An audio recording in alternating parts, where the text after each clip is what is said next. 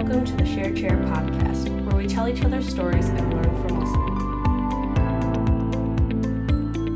listening. Rachel, welcome to the Share Chair podcast. Thank you. I'm glad you're here.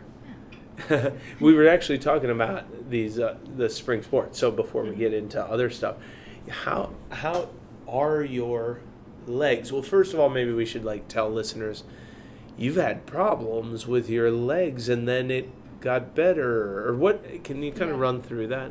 Yeah, so um, it got really bad the summer before senior year. My legs started collapsing, and because they used to just kind of buckle every once in a while, and they told me when I stopped growing, then it would go away, and it was just like something that happened while I was growing. And then um, I stopped growing, my growth plates completely closed off, and my legs started collapsing more and more often. And so then it was unsafe for me to do any kind of sports or activities. And then it got to the point where I couldn't walk because they could collapse on me at any minute um, without any warning. And so they decided to move me to crutches, and then those weren't helping anymore. So I got put into a wheelchair for about a month. Yeah. Um, in the meantime, we moved around the state just visiting different doctors. None of them were able to pinpoint a diagnosis. So they told me that they could give me their best guesses. So I had probably five or six different doctors all giving me some guesses. We tried an experimental procedure that didn't exactly work. They don't think it made it worse, but it definitely didn't help and it just came with some weird like side effects. Like now in the knee that I had this procedure done, my kneecap will like randomly fall asleep. Like not like my leg, just tingle? specifically my knee. What like it'll feel? just go numb. Oh my Like, gosh. it's- and then it'll come back after a few minutes. so that's just been interesting. And they said that's just a side effect from the experimental procedure. So there's just been weird things like that come up, but physical therapy has been the biggest help so far. Okay. So um, in the beginning, I had to. I was still in my wheelchair when they had me start physical therapy, and I was going like three days a week for quite a while, and then gradually less and less to the point where now I'm completely on a home exercise plan. Okay. Over the course of the last few months since this all started back in like June. Wow. Um, Because it, it was wild. I mean, it was like scary, sad for me to Yeah. watch you. Like, oh, I could see you from kind of coming in, and then there, and then there, like knee brace, crutches, wheelchair for an extended period of time.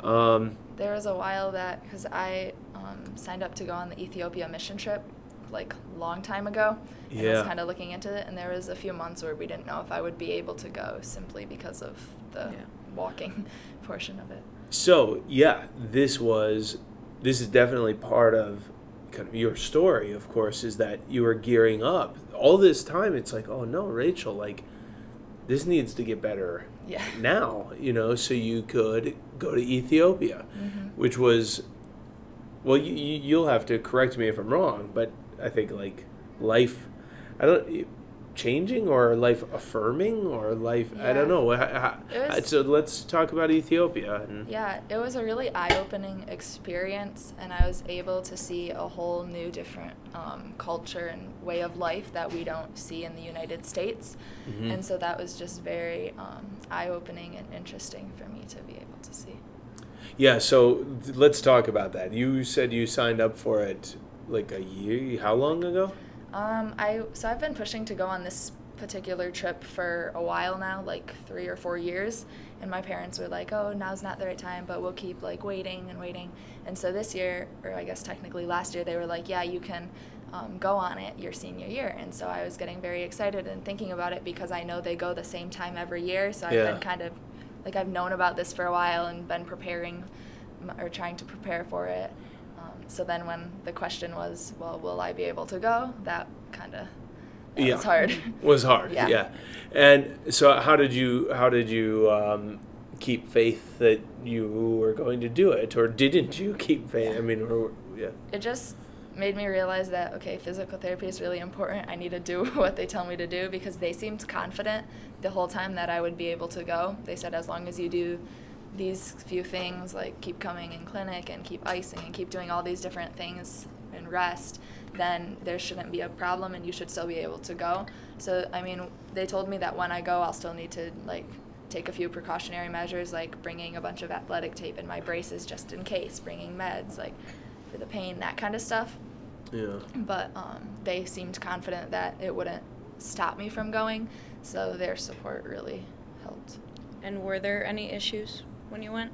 No, I That's didn't good. even have to use the tape, which was amazing because I got to the point where I was wearing the tape for probably six, five, probably for like five months every day. I had the um, athletic tape on both legs, which gets very annoying after a while, and so I was concerned that I'd have to wear it there, and I, I yeah, it was incredible. So I didn't Nice.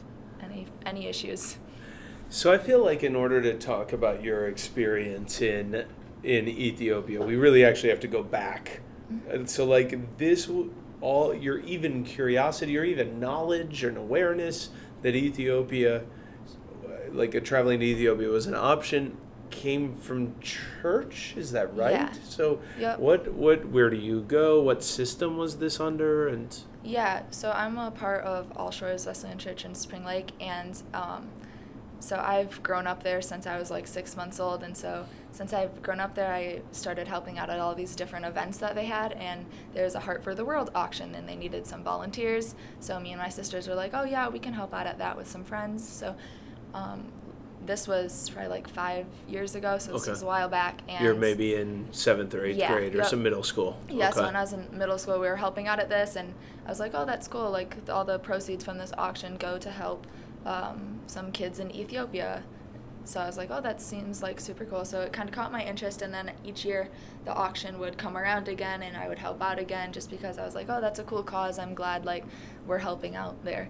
And then as I got older, I realized that we're actually partners with a local Ethiopian um, care point through Children's Hope Chest is the organization. Okay. Like so so I totally understand and hear you and and get that you're not trying to go in, swoop in, do a thing and Mhm. leave. You're so then what were you doing Yeah. then if you're not swooping Yeah. in, doing a thing and leaving? What Yes. I mean I, I kind of even understand you're trying to encourage the locals to do it themselves, but how do you like literally how are you Mhm. doing that? Yeah. So, um, we we got there, and since it's a mission trip, our like we it was faith focused. So Mhm. we got to do a VBS with the kids at the care point. There's 160 kids that go to this care point, and those kids are chosen by the government.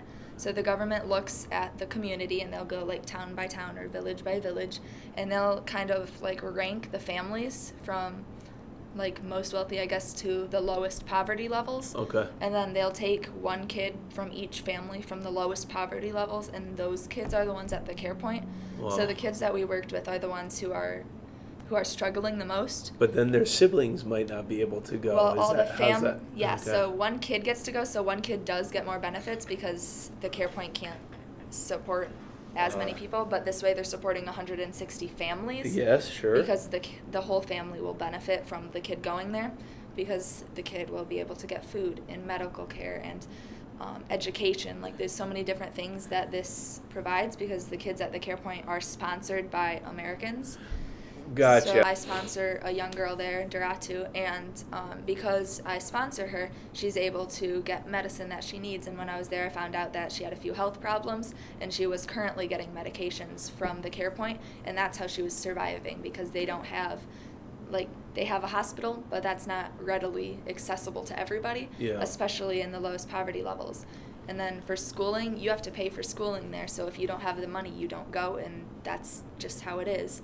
So because I sponsor her, she's able to go to school now.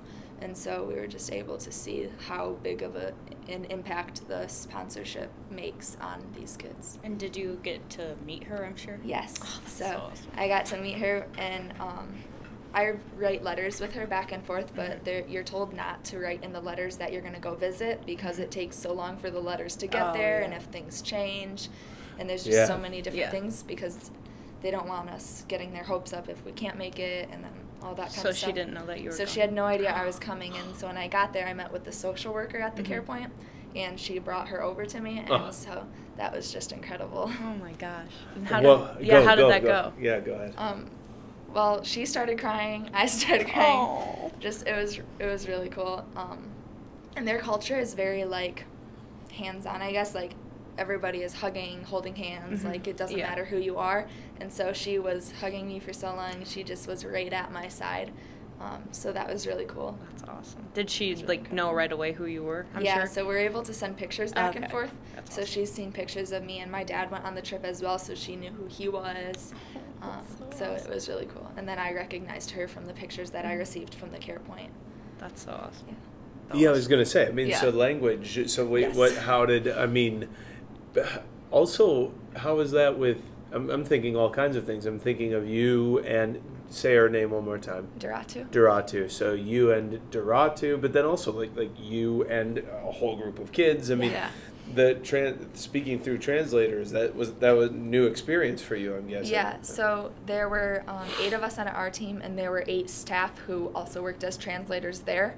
So they just kind of like would take turns following us around. That way, we always had a staff member with us, or at least most of the time had a staff member with us who could translate between us and the kids. But there was a couple issues because the kids, not all of them spoke the same language even. Mm-hmm. So even though we can't understand what they're saying, they had to have two separate translators up with us as well. So it'd be in English and then um, Amharic and then either Oromo or a tribal dialect or some third language Yeah. because the kids spoke different languages at home too and they didn't understand everything.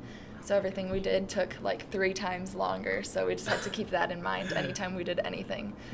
Duratu, um, how long have you been sponsoring her? About a year. About a year. So okay, okay. So did you were you sponsoring her before you knew you were going on the trip? that more of solidified it for me because I wanted to go beforehand, and then the opportunity came where we had one kid left who needed a sponsor, Oh. and so I was like, oh, I'm that's I'm taking like that's. I can me. do that. Yeah, Yeah, I then can I do can do that. Um, so that just worked out like perfectly, and then um, the trip was a year later, so I was like, this is just perfect. Yeah. Yeah. So- So by sponsoring her, you kind of talked about it, but what exactly Yeah. do you do? So there's a financial standpoint where every month we send money through to the care point and they Mhm. can figure that out. So that goes towards like the medications, the education, food, water, Mhm. just a variety of basic things that we all take for granted. But then it also comes with letter writing. Yeah. So we write letters back and forth, which is super fun. It takes about five months Oh, of wow. transition time. So from the time I write it and the time it gets there is five months, and then because we date all of them, so I can you can see the dates on them, and then by the time I get one back, it'll be five months later. Mhm. Oh wow. So we don't have a ton of letters Yeah. just because it takes so long, but Mhm. um, that's been a super Yeah. super fun thing. And And then- then, pictures back and forth. How do the letters work if they speak a di- does she translators. Oh. So we have to send it Oh. to, um, like when we send it through Children's Hope Chest, it goes to a central Yeah. location. Somebody will read what I wrote. They'll handwrite it in her her language, which she speaks in D- tribal dialects. Oh, okay. So she doesn't even speak the like Amharic, which is the main language Yeah. there. So they have specific translators that know this, so they will translate it into her language. And then when she writes one back, same thing. So I can see her writing, but then Oh, so you next- get the visual Yep. letter, but then you also get I also get the um, Translation. Translation, yes. After having gone now, you were there for what? se- Seven, eight Seven days? days, Seven yep. days a week. After having been there for seven days, do you think you'll be called back to Ethiopia again? Yeah, I would love to go back again and just see how much progress is made. Mhm. Um, someone I who the guy who led our trip actually went on the first trip there as well. And so he said even now, which has just been a few years since the sponsorship and partnership started, you can already see how big of a difference it's made in these kids' lives and how much healthier they look because Mhm. they're not starving anymore. Now they can actually eat. Um, even if it's not as often as Americans or whatever eat, they're still getting nutrients, and you can tell that they look healthy.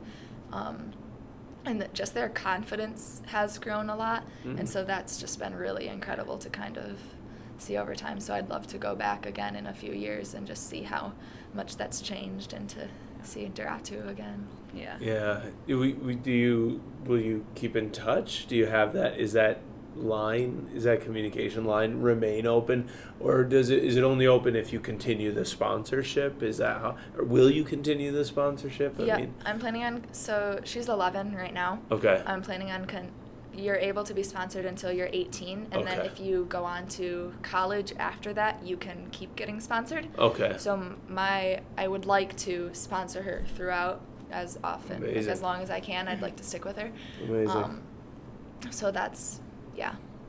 Cool. So we're But then if that sponsorship like does end, are you still able to contact her or does that not I or you're not guess- sure?